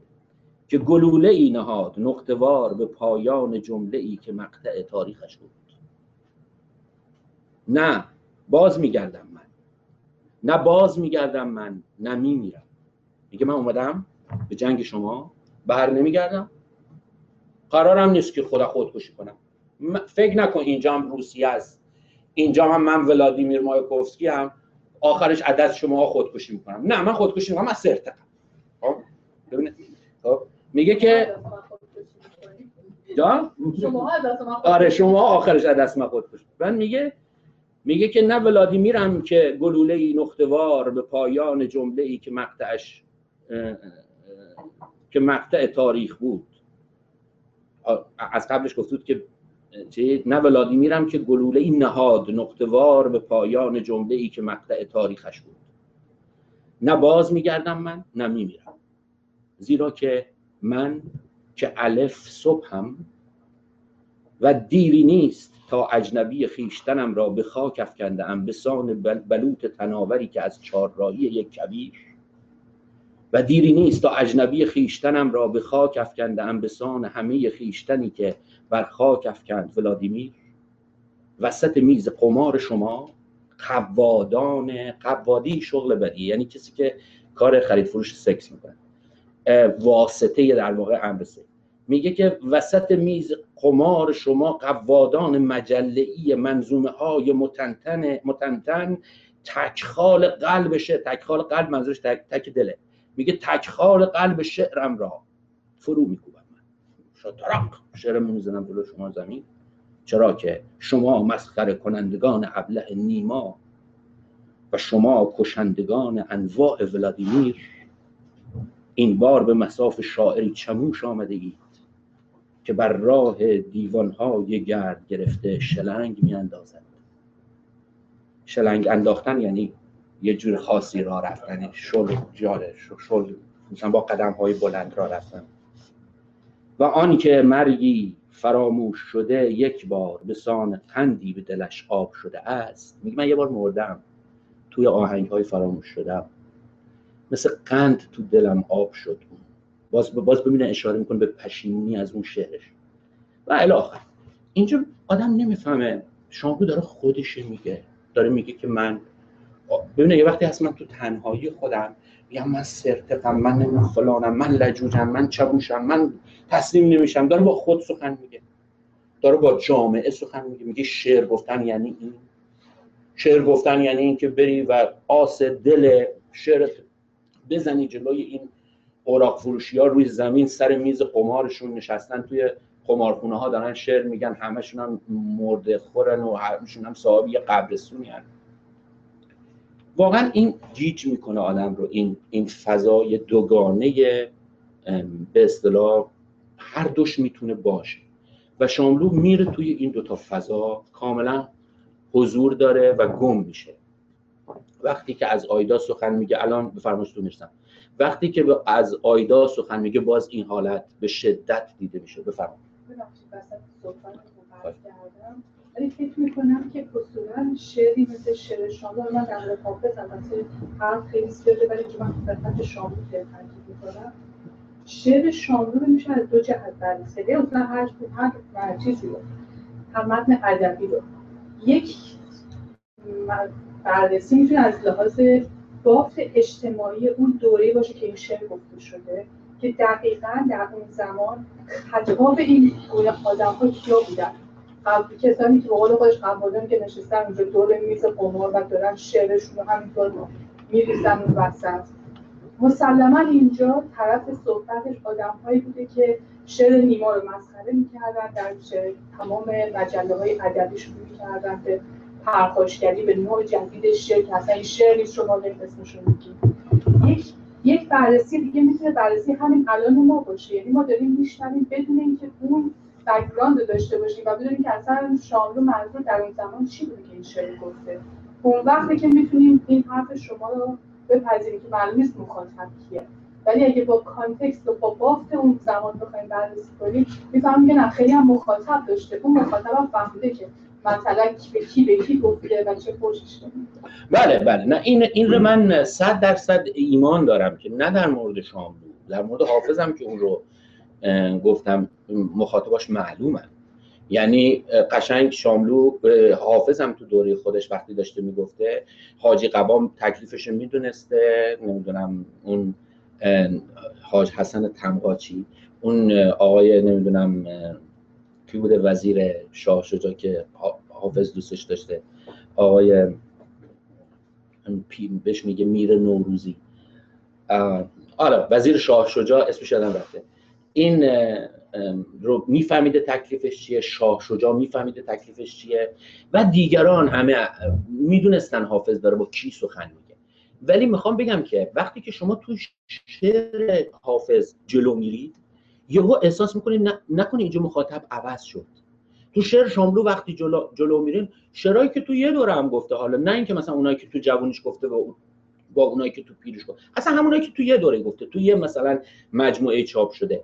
با حال احساس می‌کنین که یه جایی می‌تونه کاملا با خود سخن تو همین مجموعه قطنامه دیدم وقتی که داره میگه من سنگ می‌کشم سنگ الفاظ سنگ قوافی رو آدم یهو برای یه لحظه احساس می‌کنه این داره با, با, با گفتگو با خیش حداقل شروع می‌کنه که من چه زندانی بسازم می‌سازم دور خودم و این این یعنی چی؟ انگار داره با خیشتن خودش صحبت و بچم دوباره راست میگن خانم خلخالی. میاد بیرون و میره یه جای دیگه و با مخاطب عام صحبت می‌کنه با مخاطب مشخص صحبت می‌کنه. این کار شاملو از جمله توی این همین غزل توی همین قطعه شعر هم خیلی نمود داره. یعنی اینجا آدم فکر می‌کنه که خب پدرش مرده غمگینه داره راجع به پدرش حرف می‌زنه. یا نه داره یه نمایشنامه درست می‌کنه از همه پدران از همه هم نسلان خودش و داره اون رو ارائه می‌کنه به همه. مخاطبش عمومه. واقعا هر دو حالت کاملا به نظر من ممکن و میسر هست. می‌تونه کنار زمان هر دو باشه. می‌تونه می‌تونه باشه. بله می‌تونه باشه. بله بله. فکر کنم این توی قطعنامه در حقیقت داره شعر قدیم رو دقیقا انتقاد می‌کنه. یعنی من برم دنبال قافیه خودم توی زندان به دست خودم با قافیه ها برای خودم سنچینی چیدم و محصول کردم. برای همینم من شکستم این صدر رو از زندان اومدم. آره. درسته. حالا من انتخاب همین کلمه که بله این حرف آخر هست و این اون چیزی هست که بله بله. به دیگرانه میشه شعر به شعر میشه تفکیک کرده میشه چرا میشه؟ بعضی شعرها رو می‌تونه جنبه شخصی داشته باشه درونگویی باشه و بعضی شعرها دقیقا مثلا مخاطب معین داشته باشه یا مخاطب عام. باشه. مخاطب هم ممکنه یه شخص باشه مشهوره باشه ممکنه یه گروهی باشه. از من خیلی از اشعار مولوی در مصنوی مخاطبش هم جمع دورورشه. مخاطب یک توجه عام نیست. خیلی. بله بله بله. و ممکنه که کاملا عام باشه. درست. من چیزی شما میگه این نشون میده که اتفاقا شعر نباشه یعنی گوناگونه یعنی خیلی گونه گونگیش زیاده. بعضیا مشخصه یعنی شعر سعدی شما می‌تونی بذاریش کتگوریش بکنی پندی. یعنی اینکه اینقدر زیاده. تواتر اونایی که مثلا نصیحت گونه هست که می‌تونه بره تو اون طبقه بندی قرار بگیره. ولی این بعضیاش اونجوریه بعضیاش نیست. یعنی شما نمی‌تونی یه طبقه کلی بهش نسبت بدی. یعنی مثلا شما. بله شما بفرمایید. سوال داشتم در واقع سفر فکری حالا شاملو و اون محیطی که در واقع توش زیست می‌کرده. اصلا ببینم که شما می‌دونید مثلا هر حال اینا به یه نوعی روشنفکرای اون زمان بودن دیگه. حالا هرچند موج اول روشنفکر بودن که در واقع گذار از سنت رو انجام دادن مثلا شما می‌دونید که در واقع چند درصد اینا در واقع گرایشی به چپ داشتن به در واقع اه، سوسیالیسم چند درصدشون به لیبرال دموکراسی چند درصدشون سنتگرا بودن. اه، اینجور که من می‌فهمم بیشترشون در واقع بیشتر به سمت چپ گرایش داشتن. یعنی روشنفکری اون موقع با چپ تعریف می‌شد به یه کمتر بودن کسانی که گرایش به لیبرال دموکراسی داشته باشن. یه شاید مثلا یه شاهدش هم این باشه که موقعی که احمد کسروی رو کشتن کدوم البته خب خیلی جوان بود موقعی که این اتفاق افتاد به شام بود. ولی هیچ کسی انتقادی نکرد. حالا یا حداقل من ندیدم که نوشته هاشون که چرا خب این کار چون خب به حال احمد کسروی به صورت مستقیم از سنت انتقاد می‌کرد و خب بر نتافتن که خیلی سنتگرا بودن. حالا شما چطوری ببینن اینکه شاملو چند درصد و اینها که نه نمی‌تونم واقعا بگم. ولی اینکه شاملو مثلا فرض کن اینقدر تحت تاثیر مرتضی کیوانه. و مرتضی کیوان خب ما می‌دونیم توده بوده. بعد از جریان 28 مرداد اعدام شده. و بعد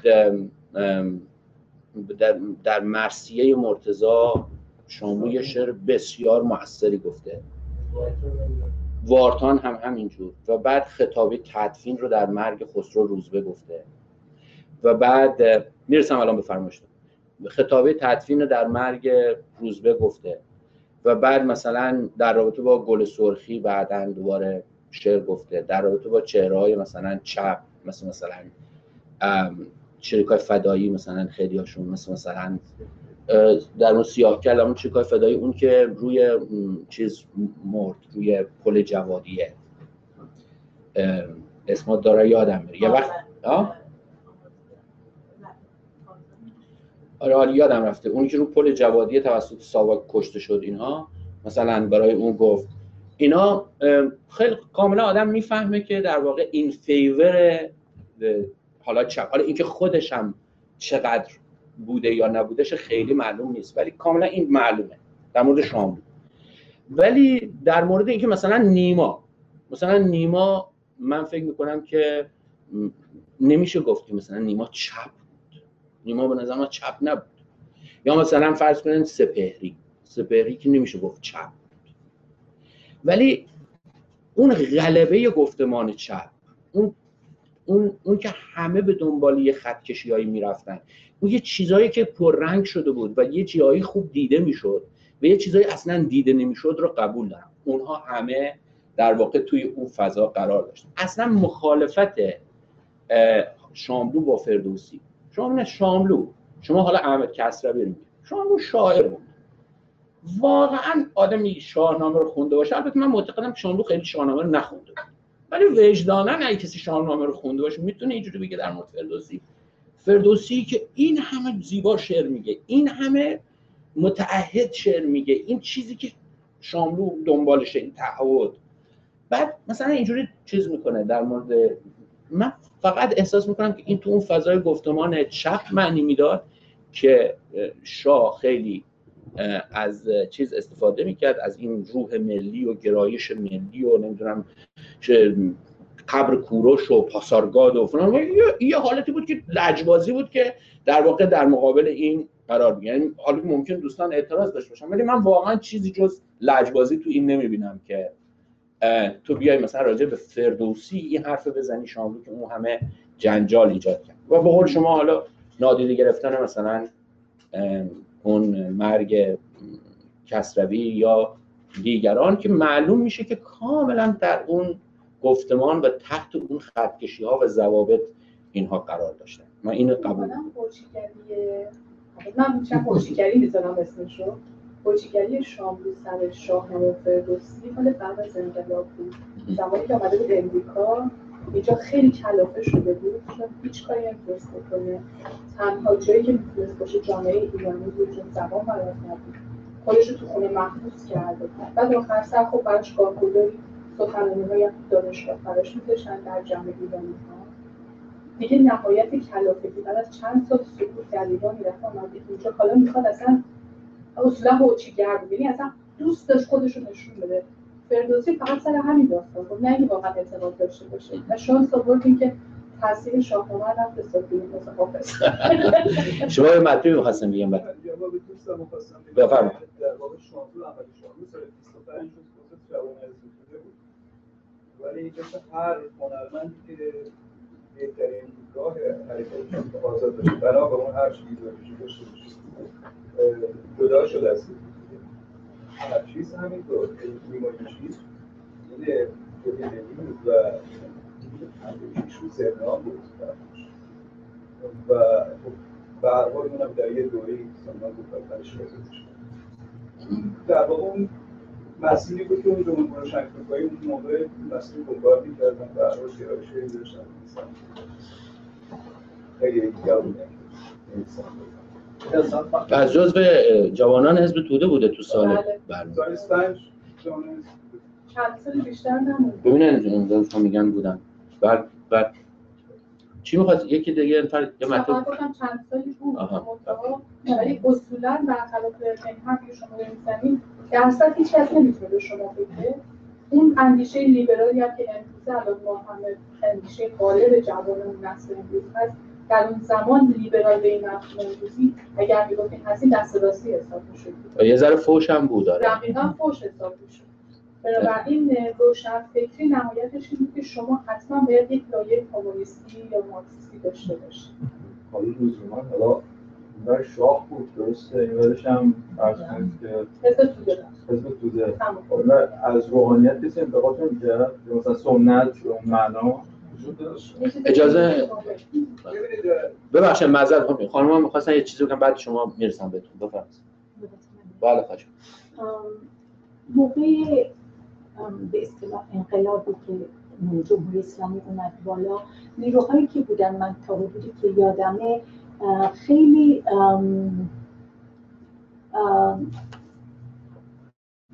ستریکت بودن. یعنی ام، اینکه مثلا شاه کاملا ضد بودن. با افکار لیبرالی کاملا ضد. تمام نیروها اینطور بودن. مثلا نیروهای ملی بورژوازی ملی مثلا کاملا مخالف بودن. با هم- تمام نیروها کاملا مخالف هم با بودن. چی؟ با نیروهای با هم دیگه.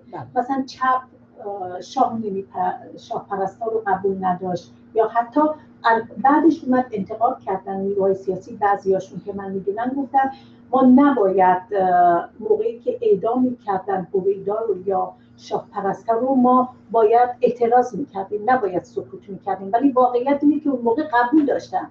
چرا اصلا حرف فکر می‌کردم باید اعدام باشه باید نیروهای مخالف کشته بشن.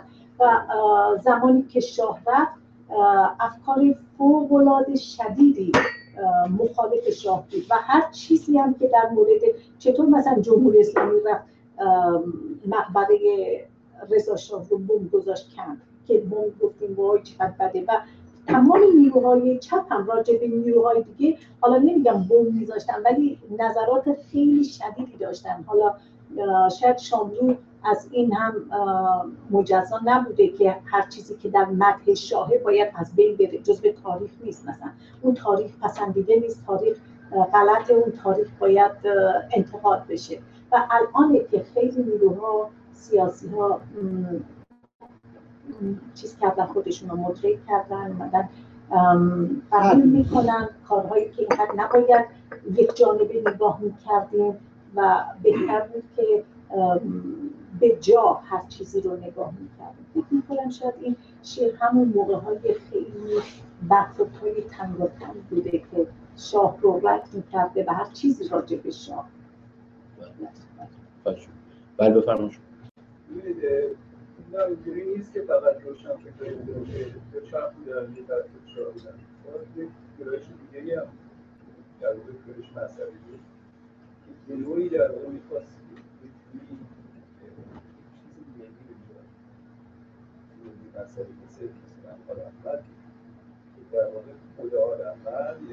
بحث روشن فکرشون مثلا مطرح می‌کنه. خودش یه بحث خیلی عمیقی مثلا هم از راوشه می‌گیره و اجرای دیگه خب آل احمد که قربزالگی رو اون آورد آورد شما بخونید. یه تیکه که نگاه کنید. بله. احمد هم تو بیت. بعد بود بعدا جدا شد رفت مکه نماز خوند و سنتگرا شد خیلی بله. آل احمد به نوعی سنتگرا شد نه اصلا اون نگاهش این بود که آنچه که میگذره از غرب تمام اندیشه از غرب داره و چون این همه اندیشه ها چه مارکسیسم باشه چه سرمایه‌داری چون همه این از غرب بیاد ما باید چیزی ایجاد بکنیم. حالا بحث این نیست که چقدر درست بود چقدر غلط بود هر چی که میاد حالا ما باید یه چیزی در واقع در ساختار ایتونیک خودمون یا ساختار ملی خودمون خب این گرایش هم در واقع بعدش می‌بینیم شما سلوش رو می‌بینید. خیلی روشن فکر بعدا در خودش به وجود. اما اصولا بحثی که شما می‌کنید چقدر این زیاد باشه؟ چقدر این مثلا لیبرال باشه؟ چقدر نمی‌دونم مارکسیست باشه؟ اصلا برای روشنفکران این اصلا مرزی وجود نداره. تمام روشنفکرهایی که در واقع بخوان در مثل مثلا بزرگعربی جامعه داره میگه من تو چارچوب حزب توده نابود شد برای اینکه خود وقتی خود تو چارچوبای یک ایدئولوژی مکتوب کنی مجبوری تو اون چارچوب هم وقتی اون چارچوب بزنی یک دور آزادانه همه حرف رو بزنی بعدش خودتون محدود کردیم و خودتون نابود کردیم برای همین هم می‌بینید مثلا مارتین لوتر مثلا جدا میشه اصلا از کمونیست روشن یه روشن که همون موقع در دوره لنین جدا میشه. مایروس خودشو می‌کشه به این دلیل خودشو می‌کشه. که اون آلمانایی که می‌خواسته بود در واقع نمی‌دونه اتفاق. در اونایی که میمونن یا خودشون می‌کشن یا نابود و اون مگه در چی شاملو هم همین وضع پیدا کرد. یعنی در واقع جدا شد که آزاد بشه. و بله. ببخشید حسین جان معذرت کام شما مطلب همه دارای عقاید سیاسی هستیم و مثلا اگه محمد جان یه حرفی بزنه من اگر که مخالفش باشم می‌تونم بهش بگم منتها جلسه ما من با گفتهای آقای راستان کاملا موافقم با ایشون کاملا من با همه موافقم برای این حال با هیچ کس هم شما روشنفکر واقعی شما یعنی از هر کسی یک تیکه رو قبول دارم منتها من میگم که از بحث رو نکشونش به جنبه سیاسی بله البته چاره ای نیست جناب سرخی توی فضای شاملو تو شعر شاملو مثل مثلا مثل میمونه که ما بخوایم راجع به مولوی حرف بزنیم و بخوایم بحث به تصوف کشیده نشه.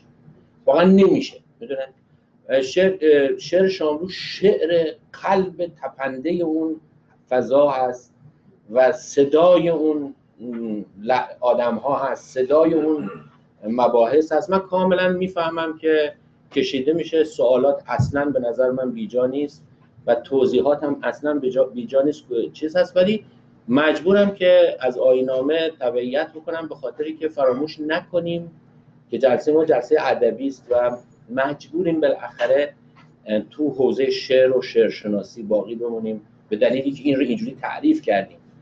خوبه که مثلا یه فضایی هم ایجاد بشه. گاهی اوقات مباحث سیاسی اجتماعی رو که اتفاقا خیلی هم شعر از اونا تغذیه میشه. شاملوم هم خیلی از اونا تغذیه شده و تغذیه کرده متقابلا. شما اگه مطلبی دارن بگن ولی اگر خیلی فکر می‌کنن خارج از شعره به نظرم صرف نظر. بفرمایید. سوالی داشتم حالا من- ببخشید حالا حسین آقا بگن سوالشونه بعد. بفرمایید. من که من فکر می‌کنم که از این ما راه زیادی اومدیم از این جهت که تعداد آدمایی که حالا روشن فکر کنیم معنای که زمینه مثلا فلسفه سیاسی فلسفه فلسفه های مختلف حالا نه لزوما حالا ادبیات و اینها به حال اینا یه بیسی داره. تو این زمینه ها تحقیق کردن و درک درستی از حالا سنت و دارن بیشتر از اون موقع هست. به همین دلیل ما الان درک بهتری داریم. نسبت به سنت و مدرنیته آموزن راجع به اینکه آیا جریان دیگه هم وجود بلندتر بگید. قدیم این جریان به دایره اصفهان شده که چیز شاخصترین آدمشون هم آقای بوچیوی خدایی و موزه اونها اصلا این چیز گرفته کردن و اگر مثلا اونجوری تقسیم بندی بکنیم در تو سرمایه داری بودن لیبرال بودن و این هم همیشه وجود داشت. یک جریان غالب چپ بوده دیگه نه؟ بله به نظرم. به نظرم تو تقسیم بندی که حالا من می‌کنم آره ولی این جریان اصفهان که میگن در مقابل جریان خوزستان به نظر در مقابل جریان خوزستان. نه خوزستان. خوزستان. آقا هویدا اونجا که وقتی میره توی از شرکت نفت میره اونجا اون نشریه را میندازه صادق چوبک و اینا تو خوزستان پیدا میشه اون خیلی اون جریان چپ میشه. اون بله. بفرما شما مطلب. در واقع اوایل سالهای تولد در ایشون و شاخه شوله یاد و تا آخرین روزی هم که وجود داشت همواره گرفت. و تمام دوران نمیشه آقای نزدیک بهش هم ایشون نبودن شاید شما مثلا یه اطلاعات داشته باشین اگر بوده خیلی لایه پنهانیه برای آقای رشدی خیلی هم ضد چپ بوده مثلا در خود شخصی با من همین واقعیت به شما گفتم شما هر می‌خواید تفسیرش کنید. خب اگر که اطلاعات داریم می‌تونیم کارگاهی وقتا رونمای افراد با بیشتر از. فکر کنم خیلی داریم پیراهن می‌زنیم. بله بسیار خوب. حالا برگردیم پس به شعرمون و سه چهار دقیقه دیگه هم بیشتر وقت نداریم. یه اولین و آخرین جلسه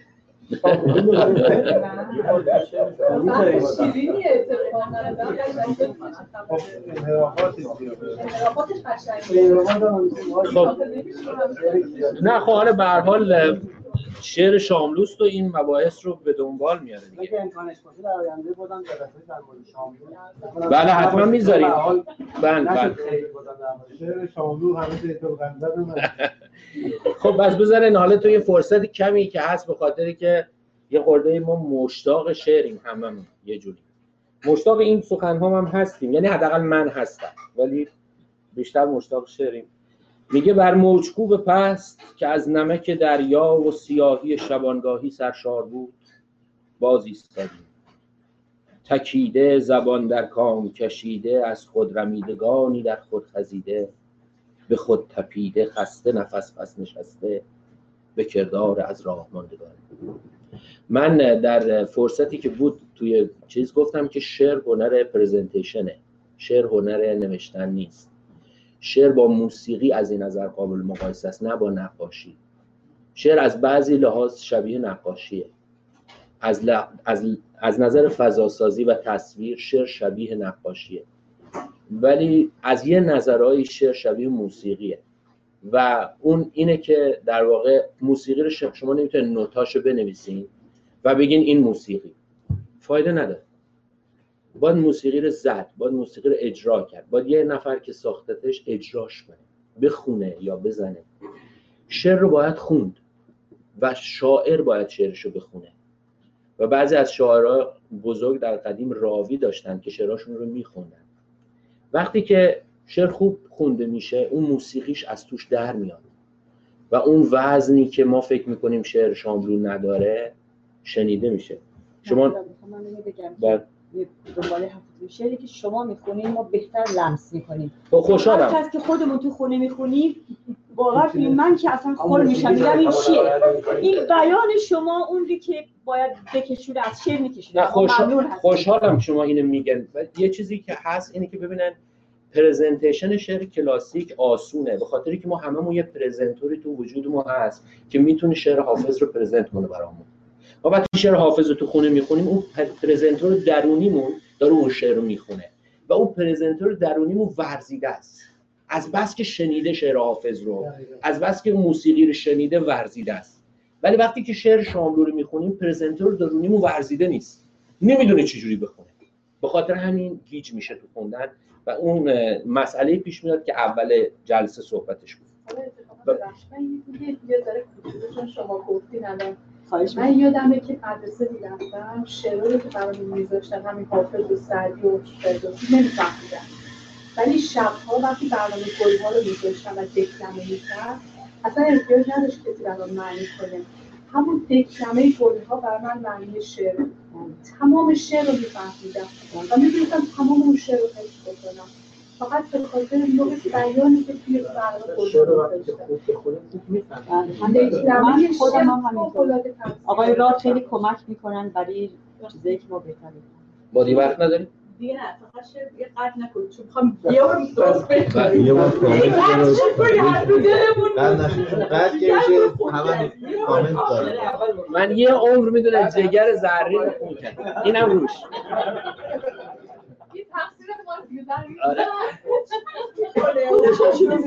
آره. من خودم پر حرفم. راست راست میگه میگه در ظلمت لبشور ساحل به هجای مکرر موج گوش فرادادیم و در این دم سایه طوفان اندک اندک آینه شب را کده می‌کرد.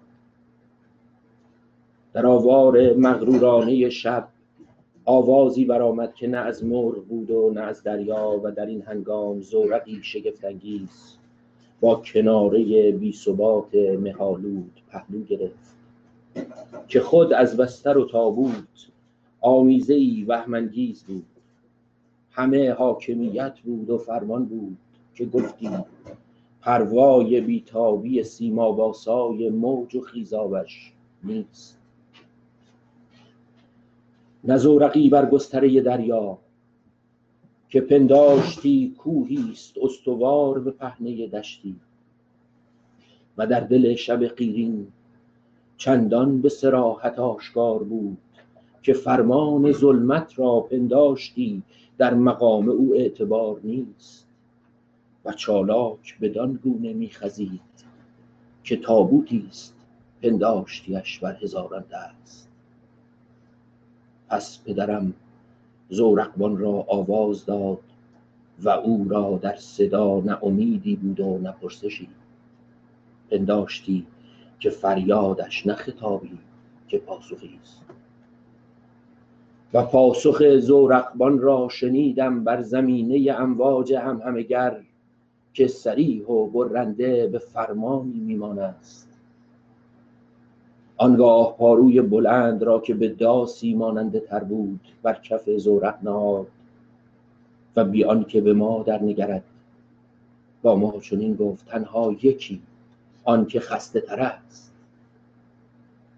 و صخره ساحل گرد بر گرد ما سکوت بود و پذیرش بود و بر تاس باژگونه از آن پیشتر که سایه طوفان سیقل نیلگونه را کدر کند آرامش هوشیارگونه چنان بود که گفتی خود از ازل وسوسه نسیمی هرگز در فواصل این آفاق به پرسگردی برنخواسته است. پس پدرم به جانب زورقبان فریاد کرد اینک دو تنیم ما هر دو سخت کوفته چرا که سراسر این ناهمواره را به پای در نوشته ایم؟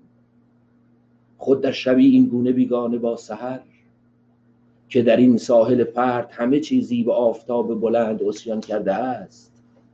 باری و از پایان این سفر ما را هم از نخست خبر بود و این با خبری را معنا پذیرفتن است که دانسته ایم و گردن نهاده ایم و به سربلندی اگر چند در نبردی این گونه موهن و نابشایست به استقامت پای فشرده ایم چونان با روی بلند دژی در محاصره که به پایداری پای می فشارد دیگر اکنون ما را تا به تحمل خیشتن نیست. قلمرو سرافرازی ما هم در این ساحل ویران بود. قلمروی سرفرازی ما هم در این ساحل ویران بود. دریغا که توان و زمان ما در جنگی چنین ذلت خیز به سر آمد.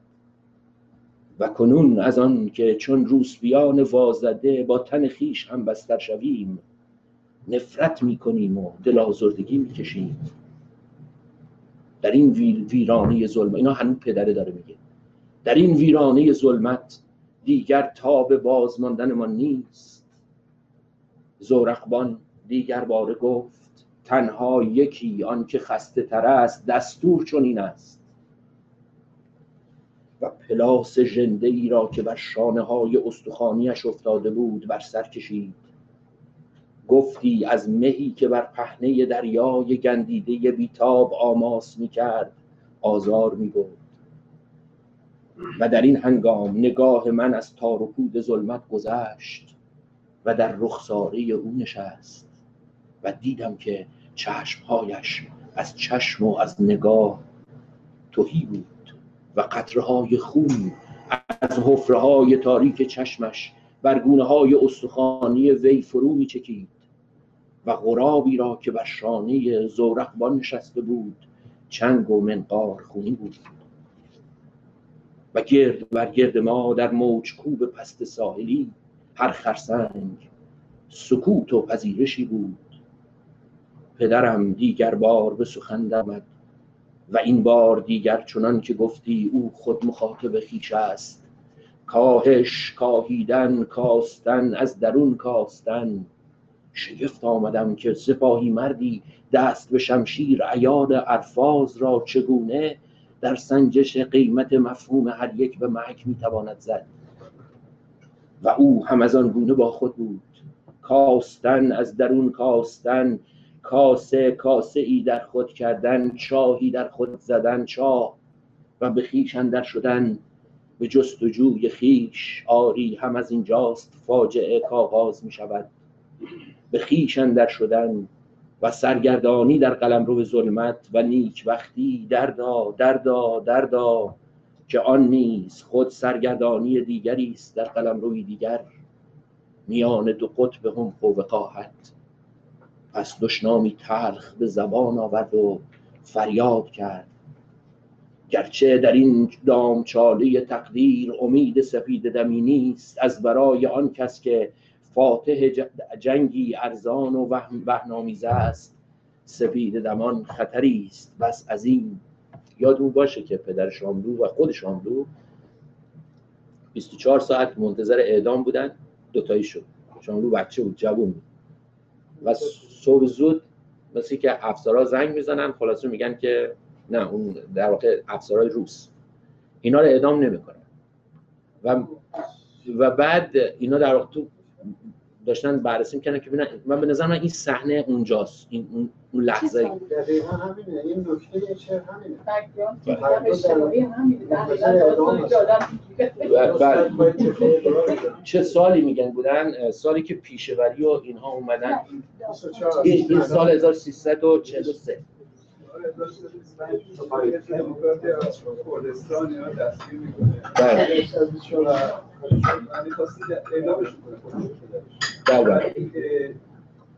در واقع پدر ایشون بود. ارتش بود پدر در واقع شاملو احمد شاملو این پدرش رو میشناخته بود فرمانده کرد وای میسته تا فرمانده اصلیش رو بیاد و جواب بگیره برای همین فسکوپ نگرش شده و این دو ساعت تمام این منتظر اعدام بوده. درست رو منتظر اعدام بوده و منتظر بشه. بله.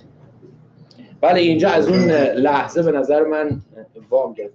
ما متاسفانه وقت نداریم. بقیه شعر با توجه به اینکه یه دور شعر کامل خوندم و با توجه به اینکه به هر حال گفتگوهای مفصلی هم دوستان لطف کردن در حاشیه شاملو گفته شد به نظرم که جلسه رو همینجا تموم بکنیم چون که ایرج هم با حرکاتشون دارن فوش میدن.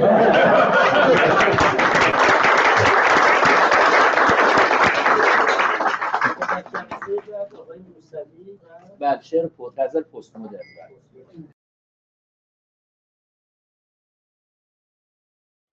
آنچه شنیدید قسمت دیگری از رادکست بود که از کانادا در گوشرستان نشست. ممنون که ما را به دوستان و ادب دوستان معرفی می کنید.